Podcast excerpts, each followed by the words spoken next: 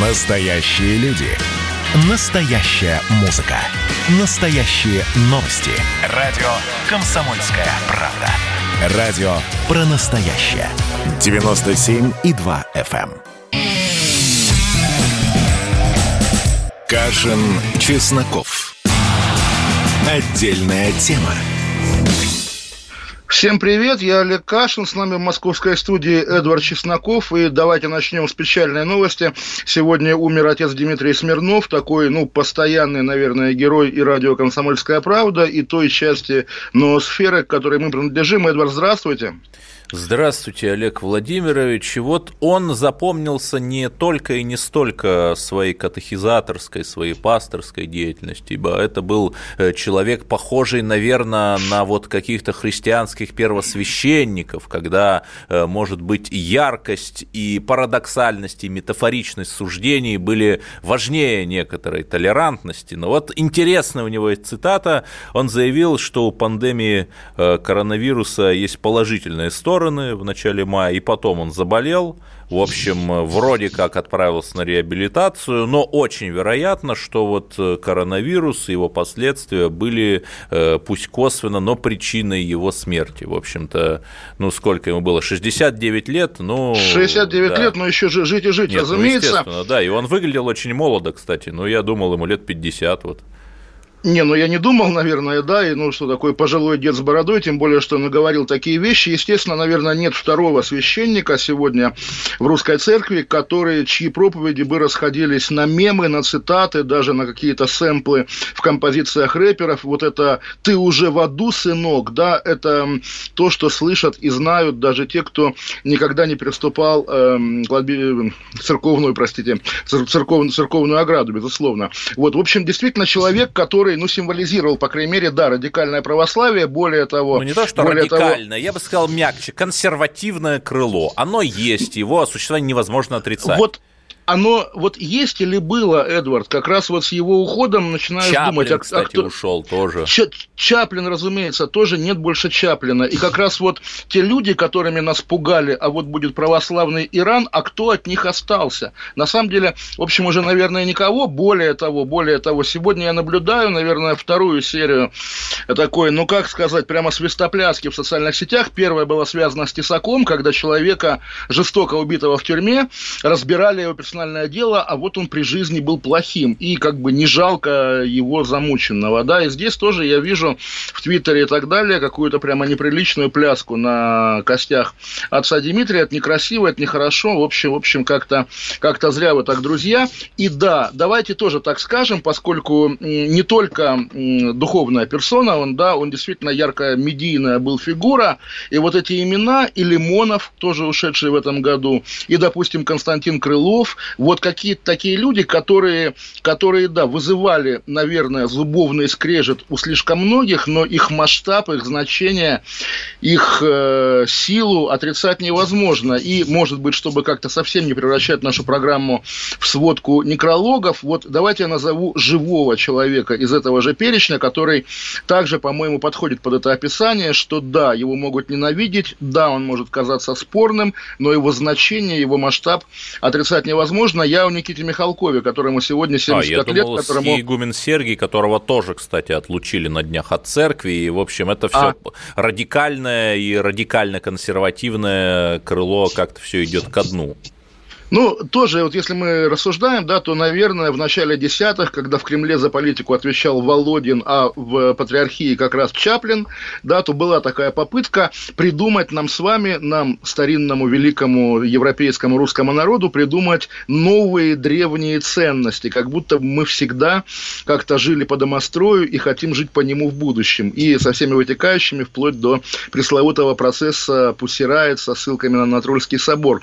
Потом, наверное, на этапе начала украинского кризиса, когда оказалось, что у патриархии слишком серьезные там интересы, чтобы она вместе с государством как бы шла под знаменами нашего Крыма или тем более нашего Донбасса, тогда, наверное, пути государства и церк- церкви в этом направлении в общественно-политическом разошлись. И, в общем, ну, наверное, так тому и быть, Бог так рассудил. Но все же я хочу повторить, давайте поздравим Никиту Сергеевича Михалкова с днем рождения, потому что по-настоящему великих современников современников у нас с вами, в общем, не так много. И мне тоже, безусловно, жаль, что человек, подаривший нам столько э, образов художественных, настоящих, бессмертных, от, там, не знаю, мальчика из фильма по сценарию Шпаликова «Я шагаю по Москве» до Камдиева Котова, что этот человек для нынеш... нынешних россиян прежде всего связан с каким-то, там, не знаю, трэшем про вышки 5G, про чипизацию и программа «Бесогон», а не с его вкладом колоссальным, реальным, настоящим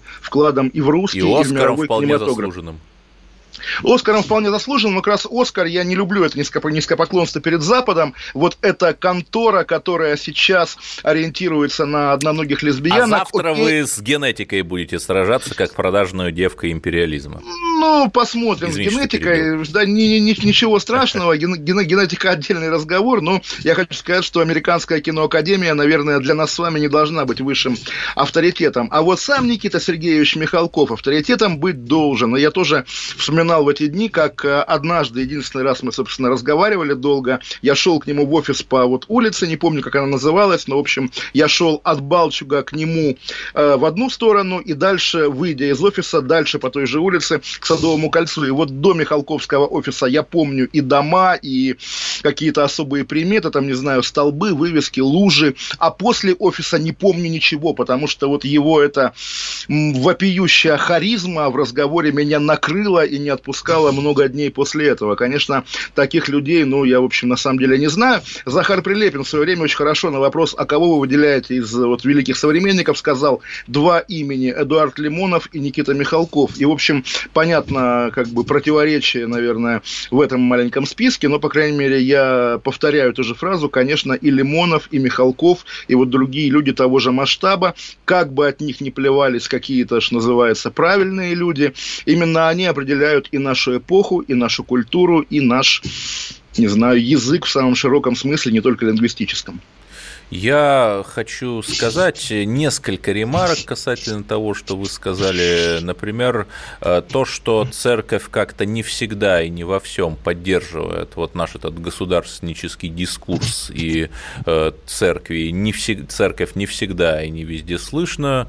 Э, вот как-то вот не услышали мы какой-то позиции церкви касаемо, например, конфликта на Донбассе. То есть, да, говорили что-то, но но есть э, э, некоторые свидетельства, когда вот э, священники, обычные, рядовые, в каких-то небольших приходах, которые там благословляли ополченцев на Донбасс, на Донбасс эти у них именно вот по линии собственной внутрицерковной, скажем так, аппаратной бюрократии были определенные проблемы. Это первое. Второе. Разумеется, да. Касаемо 5G, почему мы за это так схватились? Потому что в подмосковной Ивантеевке настоящие какие-то местные партизаны-ополченцы собираются в народный дозор дневной и ночной против установки вышки 5G, которую с декабря 2019 года пытается ее поставить. Уже там оператор сотовой связи через суд добился разрешения, но жители собираются и собираются, и, э, в общем, особых доказательств, кроме вот там то, что условно там, условно там Чаплин или Смирнов что-то сказали, они не приводят. И вот э, Михалков, поэтому, да, Михалков, и вот да. поэтому вот этот вот э, радикально-религиозный дискурс, я не говорю со знаком плюс или минус, он важен, что он действительно влияет на наше общество. Эдвард, ну тоже я представляю себе, как эту вышку в конце концов поставят, и ОМОН, не знаю, даже не Ивантеевский, а какой-нибудь дальний, там, ростовский, придет и будет избивать тех, Да-да, кто недоволен из вышкой. дальний, я понял ваш из, каламбур. Из да. ОВД дальний, из ОВД дальний, буквально, да. Они будут избивать тех людей, которые против вышки. На самом деле, даже такие эпизоды, они о чем говорят? Что с людьми нужно всегда разговаривать, доказывать им, убеждать, а не ставить перед фактом, как на самом деле вот сегодня, по-моему, московские власти, я просто путаю, они то ли ну, поменяли мнение о перчатках. Теперь считают, что перчатки либо вредны, либо опасны, либо наоборот не вредны. Не помню, что считалось до сегодняшнего Нет, там дня. Все просто в перчатках Когда... выделяется перчаточный сок внутри. И mm бактерии на ваших руках в этой питательной среде очень-очень интенсивно размножаются. Поэтому да, Перчатки ну, в общем, это сомнительная вещь. Я ровно о том, что государство российское прежде всего, и даже в сравнении с какими-то западными аналогами, оно, конечно, уступает, просто не думает Подождите, о том, по что... По накалу безумия уступает?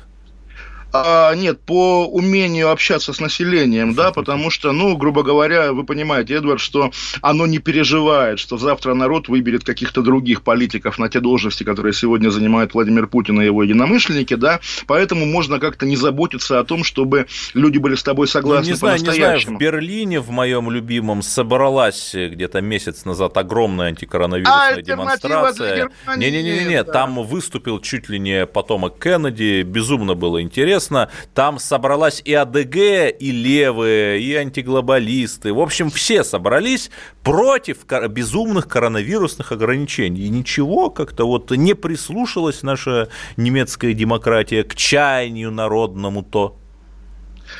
А в, в Париже желтых жилетов избивают, да, это понятный набор аргументации, ну, что называется, давайте начнем с уроков толерантности в школах, наверное, а потом уже обсудим, каких желтых жилетов будем разгонять, потому а, что как-то всегда про Россия французскую берет... опять эту историю мы Я про французскую в том числе, да. А, всегда российское государство начинает перенимать западный опыт почему-то вот только с запретительной или с полицейской части. Это, конечно, похвально, но берите и гуманитарные какие-то вещи, мы уйдем на некоторое время на перерыв, вернемся и будем разговаривать о других событиях о дня. Том, что Кашин, Кашин да. лично знает человека, который организовал тот самый слив компромата по русскому делу Трампа. Да, давайте. В общем, встречаемся через пару минут. Олег Кашин, Эдвард Чесноков. Отдельная тема. Оставайтесь с нами.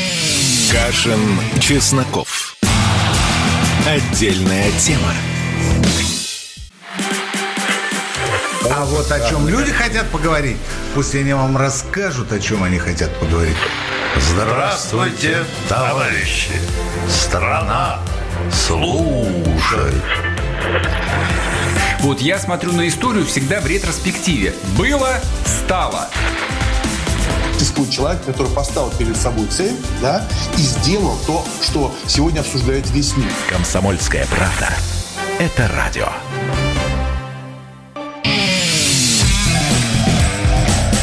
Кашин, Чесноков.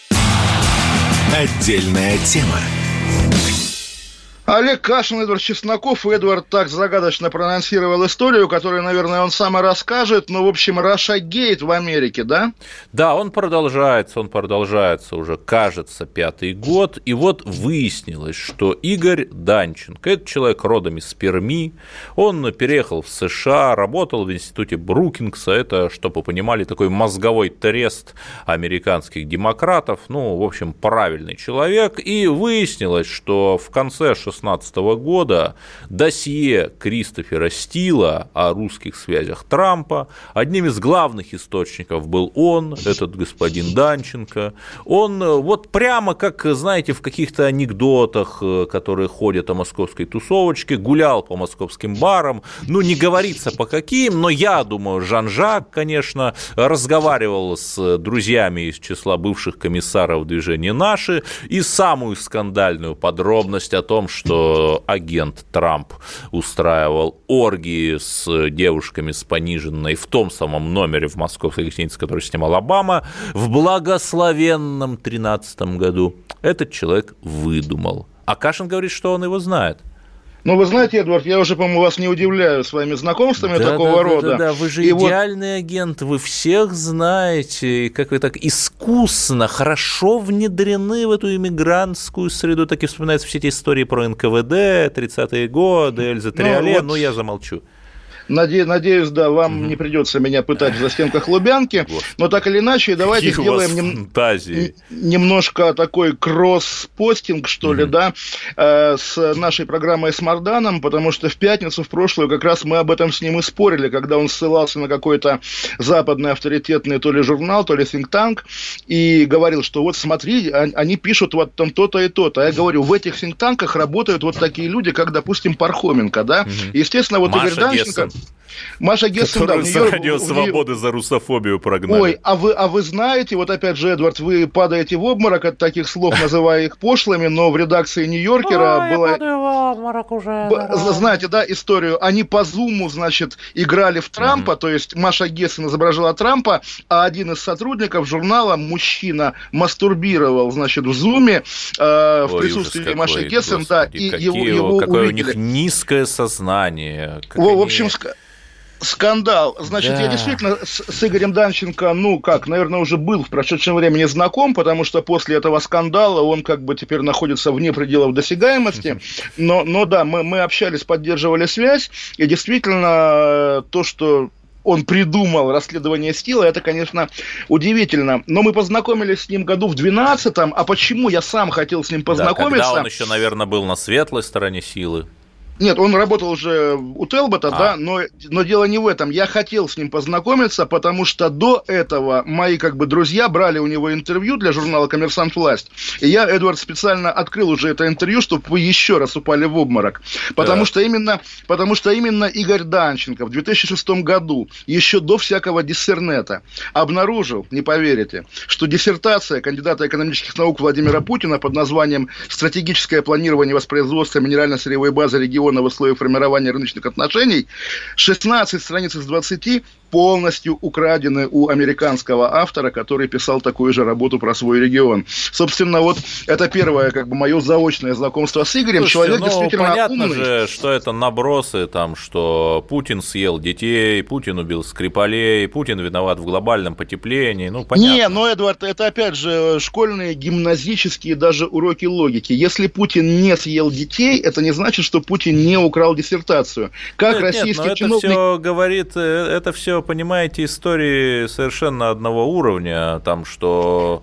Ну, э, не, не, не, не, не, не, не, я же не предлагаю отправить Путина в отставку, потому что у него проблемы с диссертацией. Просто. Ну, мы понимаем, да, как российские чиновники пишут диссертации. Они не занимаются научной работой, и звание кандидата наук для них Слушайте, как вот тоже... я считаю, палки, что да? Путин на доцента уже наработал, и мы с вами да, слушайте, прекрасно знаем, да. Путин академик, причем во всех смыслах, включая тот смысл, который был в сериале «Ликвидация». Безусловно, я тоже абсолютно без иронии, и как раз э, Да, наблюдая... и продолжая про Данченко.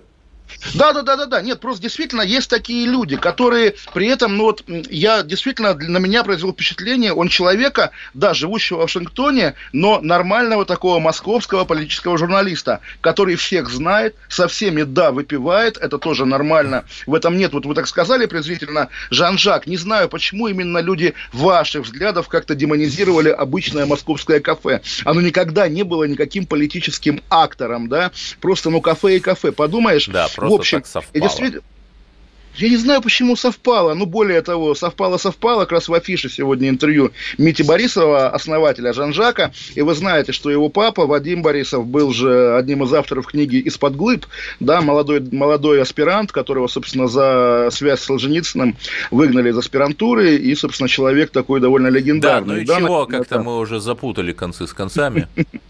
Нет, Данченко нормальный парень, и если он что-то придумал и водил за нас этих идиотов, американских демократов, правильно делал. Нет, ну, я думаю, что, что за такие аналитические что... записки, в общем, неплохо платят.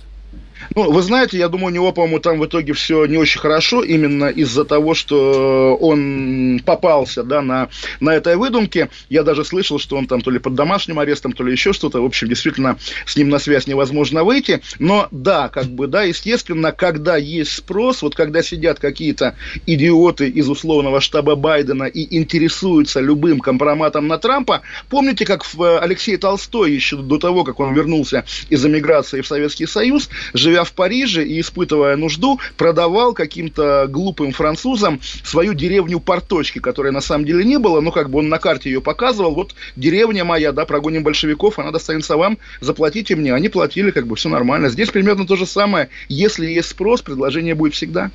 Да, и при этом вот вы сказали про этих карикатурных э, русских экспертов, э, вернее, экспертов по России, потому что последние люди, которые там чего-то понимают, да, такие умеренно русофобские, но им уже 60-70 лет. Они заканчивали еще старые холодновоенные советологические институты, потом по понятным причинам в 90-е эти институты разогнали, потому что там другие истории, Балканы, Ближний Восток, и сейчас в США то есть у нас есть американисты, у нас там Малик Дудаков есть, например, и его телеграм-канал президента. А я, там я, нет я... просто нормальных специалистов по России. Вот Юлия Иоффи, например, ее выгнали из э, откуда выгнали из журнала Политико потому что, а политика это как бы такой э, умеренно-демократический журнал э, за то, что она в декабре 2016 года написала твит, э, где намекнула о якобы интимных отношениях Трампа и его дочери. То есть вот, вот что в голове у Юлии Иоффи, которая как бы специалист по России. Не, Эдвард, тоже вот интересно, как-то вы в одну кучу валите журналистов, которые, собственно, занимаются буквально агитацией и пропагандой против Трампа, и аналитиков, которые должны как-то добывать информацию. В общем, на самом деле... Нет, на самом это деле, аналитика, да. который Данченко, он тоже журналистом был, так что все нормально, как вы сами сказали. Не, ну, ну да, нет, э, я помню, естественно, тоже эти скандальные посты Юлии Йофи периода 16 года, компании американской, и да, давайте тоже как бы, ну, исходить из того, что американские интеллектуалы в тот момент массово поехали потеряли головой и до сих пор не вернулись, да, то да, есть действительно да, их такая животная ненависть к Дональду Трампу и даже к его семье, она действительно не поддается никакому объяснению. Причем Я... и при этом да. они эту ненависть сочетают с кампанией против речей ненависти. Здравствуй, биполярочка. Нет, здравствуй, Оруэлл, наверное, хотя бы ну, биполярочка да. тоже, биполярочка не исключена. В общем, ну, тоже, вот вы при этом сказали, а у нас есть тоже американисты, например, Малик Дудаков, который ведет канал в Телеграме. Простите, Эдвард, но я помню, причем именно как объект недвижимости на Гоголевском бульваре в переулках гигантский комплекс зданий Института США и Канады, в котором сидят тоже ведь какие-то непонятные люди, получают какие-то деньги, пользуются этой барской усадьбой и вы, по-моему, в общем, ничего полезного не делают. Нет, только ну, по... как да. они создают дипломатию второго трека. Это я так иронично говорю, потому что, да, более того, есть такое в среде там нода и плюс-минус патриотических телеграм-каналов, они на полном серьезе утверждают, там приводят доказательства, что там половина, а то и не 100% личного состава Института США и Канады просто завербовано, собственно, в США и Канаде, и они занимаются там какой-то научной, научным обоснованием сдачи национальных интересов России. Ну, Эдвард, я, наверное, тоже нодовец, потому что тоже считаю, что половина российской элиты завербована западными спецслужбами. Нет, ну, потому что они половина... в активах там держат, активы там же держат свои. Детей ну, вот, а держит. Половина работает на отечественные, угу. как бы, да, и вот такая битва добра и нейтралитета, как это называется в некоторых кругах, О. ну да, интересно, чем она закончится. Да не знаю, я думаю, что она будет продолжаться. Это как у Сергея Лукьяненко вечная битва тьмы и света. Ну, а мы я... вот сидим и получаем пищу для наших конспирологических размышлений. Ах, какая башня, какую подвинула на миллиметр. Вот именно никакая башня никакую не подвинет, и как раз э, если мы выбираем между ЦРУ, КГБ и кем-то еще, я, закольцовывая, выберу Никиту Сергеевича Михалкова, который, по крайней мере, симпатичный, харизматичный, с усами, приятным голосом и поет про мохнатого шмеля. Михалков – это вечная ценность, а все эти башни, все эти американисты, все вот эта публика – это все наносное. И да. даже кафе «Жан-Жак», да, которое вы любите, оказывается, в Москве осталось их всего три, а было 13 на пике, поэтому тоже все проходит, абсолютно Но все они проходит. не пережили коронавирус, а в следующем блоке мы поговорим э, опять же о жизни российских элит. В поселке на Рублевке э, дети избили сына гендиректора крупной компании, всем им меньше 10 лет, то есть вот это вот АУЕ, оно уже из Забайкалья пришло на святые рублевские На Рублевочку. Места. Вернемся через 5 минут. Через 5 минут Олег Кашин, Эдвард Чесноков, отдельная тема, оставайтесь с нами. Кашин, Чесноков. Отдельная тема.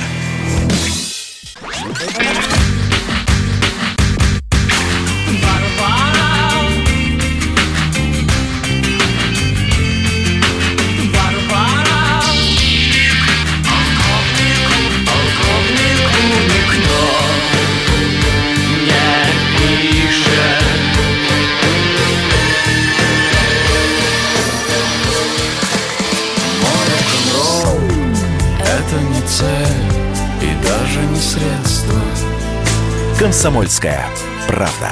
Радио. Поколение Битва.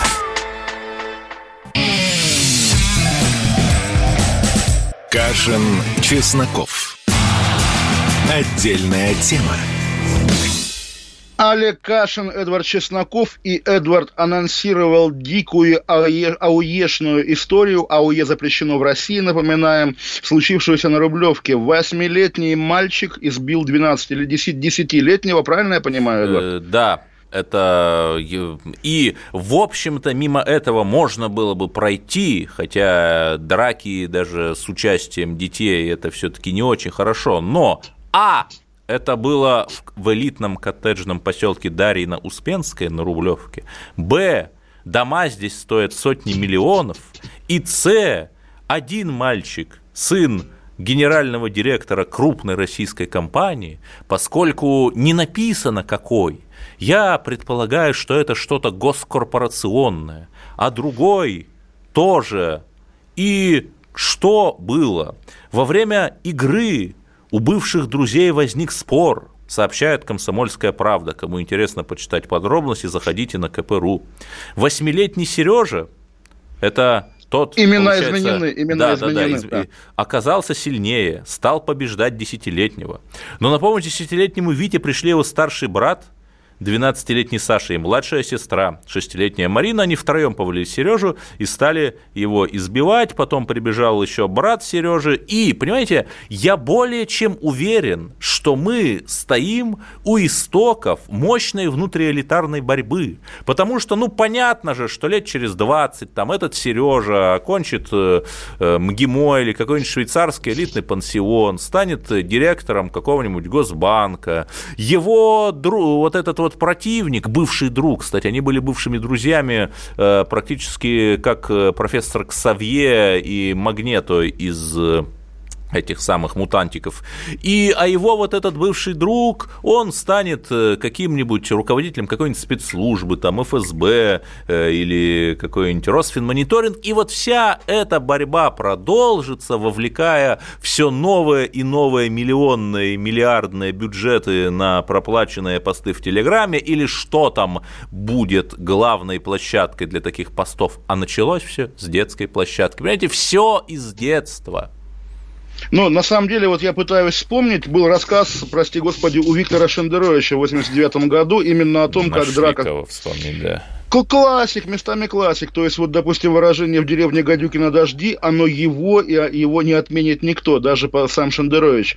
Так вот, у него был рассказ, да, как два мальчика подрались в песочнице, и потом, значит, Горбачев и Буш начали ядерную войну. Были времена. В общем, да, трагическая история, и действительно самое интересное, вот тоже, я был бы, конечно, не знаю, тем редактором, который издавал эту заметку в «Комсомольской правде», я бы, конечно, надавил на рекламный отдел и сказал бы, ну, ребята, давайте напишем, какая это компания, потому что это реально реально самое интересное. Нет, а кто, а может быть и хорошо, потому что, но у нас же элита функционирует по одним законам. Понимаете, в том-то и ужас, что это может быть какая угодно госкомпания. Они там это, все такие, они там все Это, так. Эдвард, э, как называлось раньше, кое-где у нас, кто-то, кто-то кое-где у нас порой. В общем, Ох. понятно, да, э, если АУЕ запрещенная в России организация, то, не знаю, Роснефть, допустим, запрещенная к упоминанию в России организация, в российских медиа тоже ничего хорошего Хорошего. Давайте поздравим сегодня Сергея Семеновича Собянина да. с десятилетием пребывания в должности мэра Москвы. Вот тоже, слушайте, я, естественно... Вот там расскажите, такая... за что мы любим Сергея Семеновича?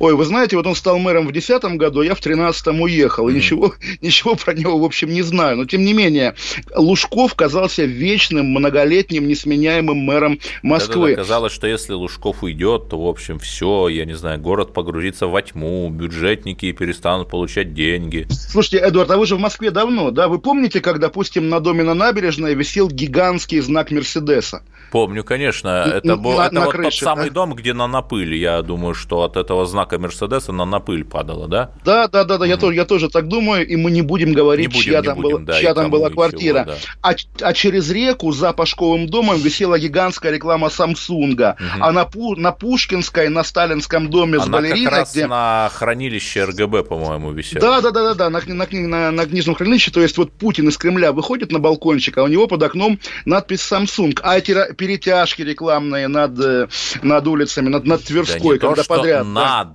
а все здания на Тверской, кроме здания мэрии, были вот этими перетяжками огромными закрыты.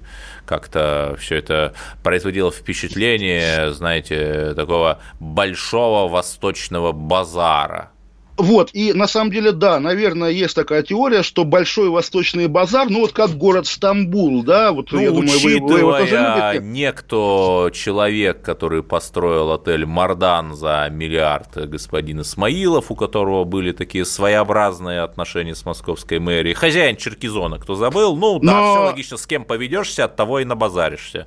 Но тоже, между прочим, давайте откровенно, что Черкизон начали уничтожать еще при Лужкове, да, поэтому Ну, дело такое. м, Но, да. но- но все же, просто, да, я думаю, сейчас Сергей Семенович Ну- приник, приник к радиоприемнику и думает, вот сейчас они меня будут ругать, и я схвачусь за сердце. Нет, Сергей Семенович, абсолютно нет. Вот я как турист приезжаю в Москву, время от времени, правда, не был, в про- последний раз был в августе прошлого года, и после Лондона, который, вот я сегодня там э, слал фотографию всем знакомым, в городе дождь, не очень Да, сильный. после Лондона, который Скрипалей не уберег, они, правда, в Солсбери, но вы поняли. Эдвард, гигантские лужи, все перерыто, заборы какие-то идиотские. Идешь вот как будто есть бы... туманы, да. Как, как будто бы Гитлер бомбил Лондон вчера. Да, и вот Он после этого приезжаешь. бомбил, да. А вот, нет, мне слушайте, Лондон нормально тоже пострадал. Он на самом деле много пустырей Ну, до сих окей, пор окей.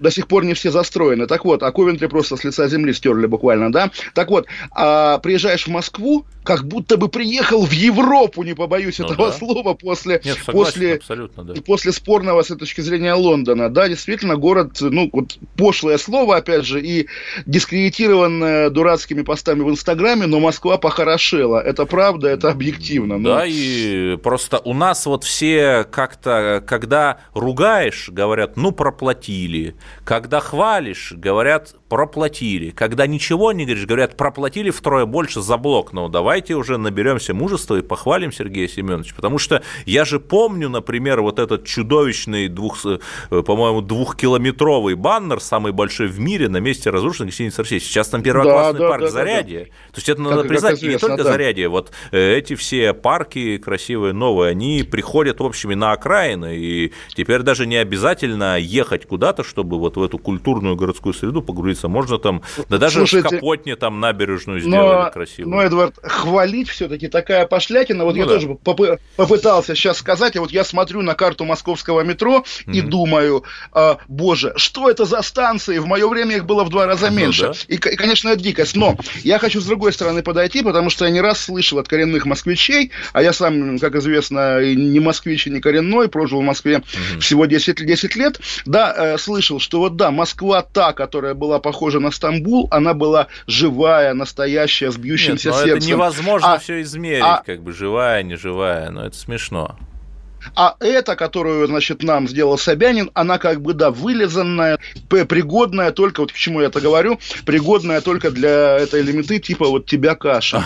И я, и, и я как раз думаю, вот коренные москвичи, опять же, что такое коренные Их москвичи? невозможно ублажить, Те- понимаете. Ну, э, во-первых, да, есть внуки детей Арбата, которые приехали откуда-то, там, не знаю, Да, западной... которые Бел- заселились Бел- э, в Беларуси, квартиры, да. из которых выгнали, Да. в общем, их истинных хозяев в 17-м и Е- 37-м. Да, да, да, разумеется. Есть население подмосковных деревень, которые потом включили в состав Москвы, и вау, теперь мы, значит, москвичи, да, уроженцы города Бабушкина, допустим, или там уроженцы Или старых Перова, черемушек. да. Да, да, да, да, да. И, в общем, они чем лучше нас, и на самом деле все-таки столица, да, это как бы особый город. Вот Да. все, все, все французы парижане, и все русские москвичи, естественно. И когда мне говорят, что кто-то Ой, имеет я бы больше сказал, прав... что все русские петербуржцы в А очередь, москвичи, да. москвичи и петербуржцы, да, у нас две Ну. столицы, поскольку орел двуглавый. Но о Петербурге Ну-ну-ну. мы говорим потом, когда зайдет речь о Беглове, которого мы тоже, наверное, как-нибудь будем обсуждать. Так вот, Москва Москва наша, да, Москва наша как Крым, да, все русские крымчане. Москва общая, и Москва стала, ну, объективно лучше за эти годы. Да, да. И да, и если какому-то коренному москвичу не нравится, что же, вали в Лондон, тебя там жду я. Да, и в 100 километрах от Москвы в Калужской области находится городок Таруса. Там случилась невероятная история. Там русские фашисты взяли реванш. Наверное, нужно бить в колокола. Э, демократическая партия должна в Палате представителей, которую она контролирует, там принять э, какую-нибудь резолюцию гневную. Что же произошло, Олег Владимирович. Да, давайте я вам произнесу да. прямо по списку, да. потому что давайте. Горсовет... Вот, вот давайте, да, по списку, да. Что Горсовет вернул улицам города Тарусы следующие названия. Улица Роза Люксембург теперь, как и раньше, как и в настоящей России, улица Посадская, угу. Пионерская, Огородная, угу. Урицкого, Лесопильная, Луначарского... Смешно, кстати, на лесоповал, да? Да, да. да. Луначарского, Кирпичная, Энгельса, Ивановская и так далее. Так, э, абсолютно да, такой даже же они на, как... на Ленина, они на, на наш наши все покусились. Улица Ленина да, площадь... это Калужская, да, а забавно. А площадь Ленина Соборная площадь. И этот документ выглядит, как вот помните, мы обсуждали... В 43 в году, да, русская да, партия в, в Ленинграде. В, да. в Ленинграде, да, когда вернули Невскому проспекту и прочим их названия. В Ленинграде и в Москве при раннем Лужкове, когда тоже тотально переименовали все улицы. Да, и, в общем, и сейчас... ворота на Красную площадь тогда же, да. кстати, И я думаю, отстроили. как раз сейчас это, это было бы невозможно, такое переименование, потому что обязательно нашло, нашелся бы условный, там, не знаю, Константин Семин или Платошкин или Гоблин, который бы сказал... Слушайте, да даже нет, Зюганов площадь... бы что-нибудь такое сказал, его же нельзя да, игнорировать. По поэтому слава Таруси, дай То бог, есть, чтобы общем, везде так это было. из да. русской глубинки вот это вот идет обновление наше. Возрождение национальное. Да. Вернемся через пару минут. Мы русские, с нами Бог, Олег Кашин, Эдвард Чесноков. Поговорим о Екатеринбурге. Кашин, Чесноков. Отдельная тема. Георгий Бофт. Политолог, журналист, магистр Колумбийского университета, обладатель премии «Золотое перо России» и ведущий радио «Комсомольская правда». Авторскую программу Георгия Георгиевича «Бофт знает». Слушайте каждый четверг в 17.00 по московскому времени. А что такое деньги по сравнению с большой геополитикой? Мы денег тут не считаем. Кашин, Чесноков. Отдельная тема. Олег Кашин, Эдвард Чесноков. Владимир Путин сегодня еще раз сказал, что таких жестких ограничений, как весной по второй волне коронавируса не будет, но тем не менее вторая волна приходит партизанскими тропами через разные регионы. Например, когда губернатор УЗ в Красноярском крае говорит, призывает горожан на своих машинах возить медиков, потому что скорых не хватает, наверное, это признак чего-то там. А мэр Екатеринбурга, Эдвард, что сказал мэр Екатеринбурга? Что пассажирам общественного транспорта можно и нужно самостоятельно выгонять из салонов людей без масок. Как показало нам скверное противостояние, э, наличие людей, э, которые, скажем так, обладают достаточной мускулатурой тела, чтобы что-то такое сделать, там оно имеется. Так что, в общем-то, даже никаких проблем нет. И Медведев помнится как-то, ну, немножко полушутя, в общем, разрешил решил э, атаковать полицейских, если они с тобой что-то плохое делают. Вы помните эту историю? Медведев это был, не, это был не, не Нургалиев. А, Нургалиев, господи, Нургалиев да. Ради. Я перепутал, да, да, да. Но, но, но, но вы поняли, да? То есть я, я, здесь я не даже вижу понял, ничего вот, плохого. Тоже... Вот это то гражданское общество, о котором мы, люди либеральных, демократических, шестидесятнических взглядов, так мечтаем и призываем поделюсь репортерским воспоминанием, когда Нургалиев разрешил, я такой ход совершил, я позвонил психиатру, чтобы тот объяснил мне, что это значит, когда человек просит тебя его избивать, как бы, да, ага. вот, ну, в общем, понятно, это так, такие э, давние уже воспоминания. В общем, действительно, партизанскими тропами такая прямо батька Махно смотрит в окно, потому что, когда людям говорят, вы имеете право там выкидывать кого-нибудь из общественного транспорта, сразу рождается план, вот тебе не нравится человек, сорви с него маску и скажи, а, он без маски, давайте его все избивать и выгонять. Интересно, что начнется. На самом деле, может быть, даже жесткий карантин, полицейский такой настоящий, да, интереснее, чем такое народное творчество масс, нет?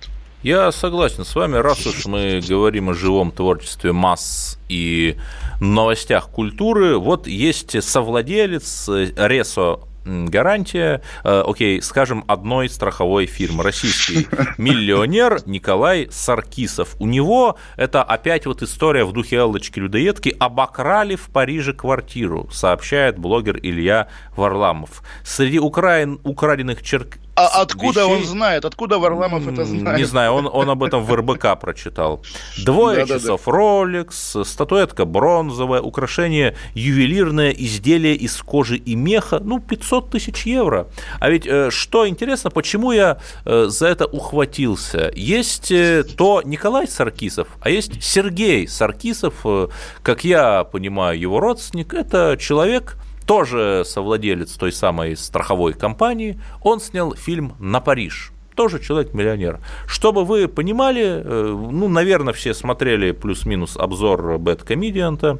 Это чудовищная такая агитка э, о том, как э, несколько офицеров Красной Армии реквизировали кабриолеты и поехали на Париж к э, парижским девочкам. В общем, там они пьют, развратничают, и это все. И, в общем-то, даже там, я не знаю, даже Тарантино бы, наверное, на какие-то ну, то есть, Эдвард, у вас такая логика, да? да? Сегодня он играет джаз, а завтра родину не, продаст. Не, не, нет, я плавно, нет, снимает... я плавно продолжаю, что я специально ссылаюсь на источник. Лента.ру сообщает, что это фильм, э, этот фильм на Париж, который снял миллионер, получил 40 миллионов рублей от э, фонда кино. При этом э, этот фильм посмотрело 34 тысячи зрителей – ну так это немного мало. Он набрал в прокате 9 миллионов рублей. Вот мы же про схемы любим. А бюджет составлял 165 миллионов рублей, в том числе 40 миллионов рублей от фонда кино. И, понимаете, я не хочу никого ни в чем упрекать, но видите ли, в чем дело? Когда ты снимаешь фильмы с большим бюджетом, там очень сложно проконтролировать. Вот этой массовке ты там наличными заплатил по 100, по 100 рублей на человека или по 1000 рублей на человека. И, ну, если вы посмотрите на этот фильм, то там, ну, такое ощущение, что миллионов 50 рублей потратили, ну, где-то за миллион долларов сняли. А э, я опять-таки не готов утверждать заранее, но есть схемы, когда ты берешь деньги, например, у того же фонда кино, рисуешь красивые сметы, что вот там мы сделали танки картонные, на самом деле делаешь там один танк, вместо пяти рисуешь их на компьютере вместо картонных танков, и эти деньги тихо уходят, ну, фильм называется «На Париж», ну, наверное, на Париж, и квартира в, Пари... в э, Париже ограбленная у другого брата, где 500 тысяч евро, как-то уж все это рифмует. Эдвард, слушайте, просто как сказать, я пытался вас даже не перебить, а дослушать и сказать, что если я захочу пообличать богатых, да, я включу Навальный Live, потому что вот это классовая ненависть, ну, квартира в Париже, да, дай бог каждому. Нет, это более... не классовая ненависть. В Екатеринбурге, с которого вы начали, русская медная компания построила свою штаб-квартиру. Сейчас это самое красивое здание России, и еще они православную гимназию открыли. Ой, это ну, сейчас самое, это лучшее учебное заведение России. То есть богатый кстати, богатому кстати, рознь. кстати говоря, да, вот мы обсуждали название улиц в Тарусе. Mm-hmm. В Калининграде появилась улица новая. Знаете, как ее назвали? Как назвали? Улица, улица Кашина? Практически улица, улица неограниченных возможностей. Представляете? Очень, нет, очень концептуально. Потому, вообще, потому, что, да. потому что на этой улице открыли завод электрических инвалидных колясок. Mm-hmm. Очень здорово. Mm-hmm. Тоже вот позитивные, хорошие, Это радостные такой новости. местный какой-то стартап. Там я даже в комсомолке читал э, да, заметку, да, да. что вот э, местный житель, по-моему, сам инвалид, он вот не пал духом, а наладил производство этих колясок. Да, нормально. Ну и они с Антоном Алихановым открыли завод. В общем, да. На самом деле, да, хороших новостей новостей много, а Саркисов эту квартиру продает в Париже, он в ней не живет, поэтому а, непонятно даже... Пиар, да, понятно. Непонятно даже пиар. его ли ограбили, а он квартиру продаст, вернется в Россию и тоже что-нибудь хорошее и да, сделает. какой-нибудь тоже фильм снимет, может быть, там на, я не знаю, там на Берлин, например. Так ну, сказать, ну, слушайте... сиквел э, гениального фильма на Париж. Фильмы про то, как деды воевали, да, у нас тоже штампуются, и не все из них талантливые, да, поэтому да, тоже да, да. надо Но иметь на фонд кино, там уже непонятно, то ли его расформировали, то ли переформировали, все равно продолжает выделять вот на все эти истории миллионы Но и миллионы. При этом наш друг Антон Долин покинул попечительский совет фонда кино неделю, по-моему, назад, и, наверное, тоже имел на это подождите, основание. Подождите, но это какая-то консервативная октябрьская революция у нас происходит, нет? Ну, надо полагать, да, где убудет, где прибудет. В общем, действительно, вот та вечная битва добра и нейтралитета, про mm-hmm. которую мы с вами говорили, она продолжается и, конечно, не кончится никогда. И, кстати, Эдвард, что там с вакциной? Потому что каждый день мы заканчиваем программу напоминанием о том, что она грядет. Нет, ну надо же нам как-то на позитиве заканчивать. Нет, я думаю, что она действительно грядет, э, и надо только подождать, потерпеть. Сейчас, э, в общем, э, сравнивая с 45 первым годом э, период э, подготовки контрнаступления, за которым, как известно, последовал коренной перелом. Ну, дай это бог, дай это бог, да, и Владимир Путин сегодня снова тоже говорил про вакцину, естественно, говорил, что она завоюет мир, оборот российских вакцин на мировом рынке. В общем, уходим до завтра. Олег Кашин, Владимир Чесноков, всем пока, всем спасибо. Кашин, Чесноков. Отдельная тема.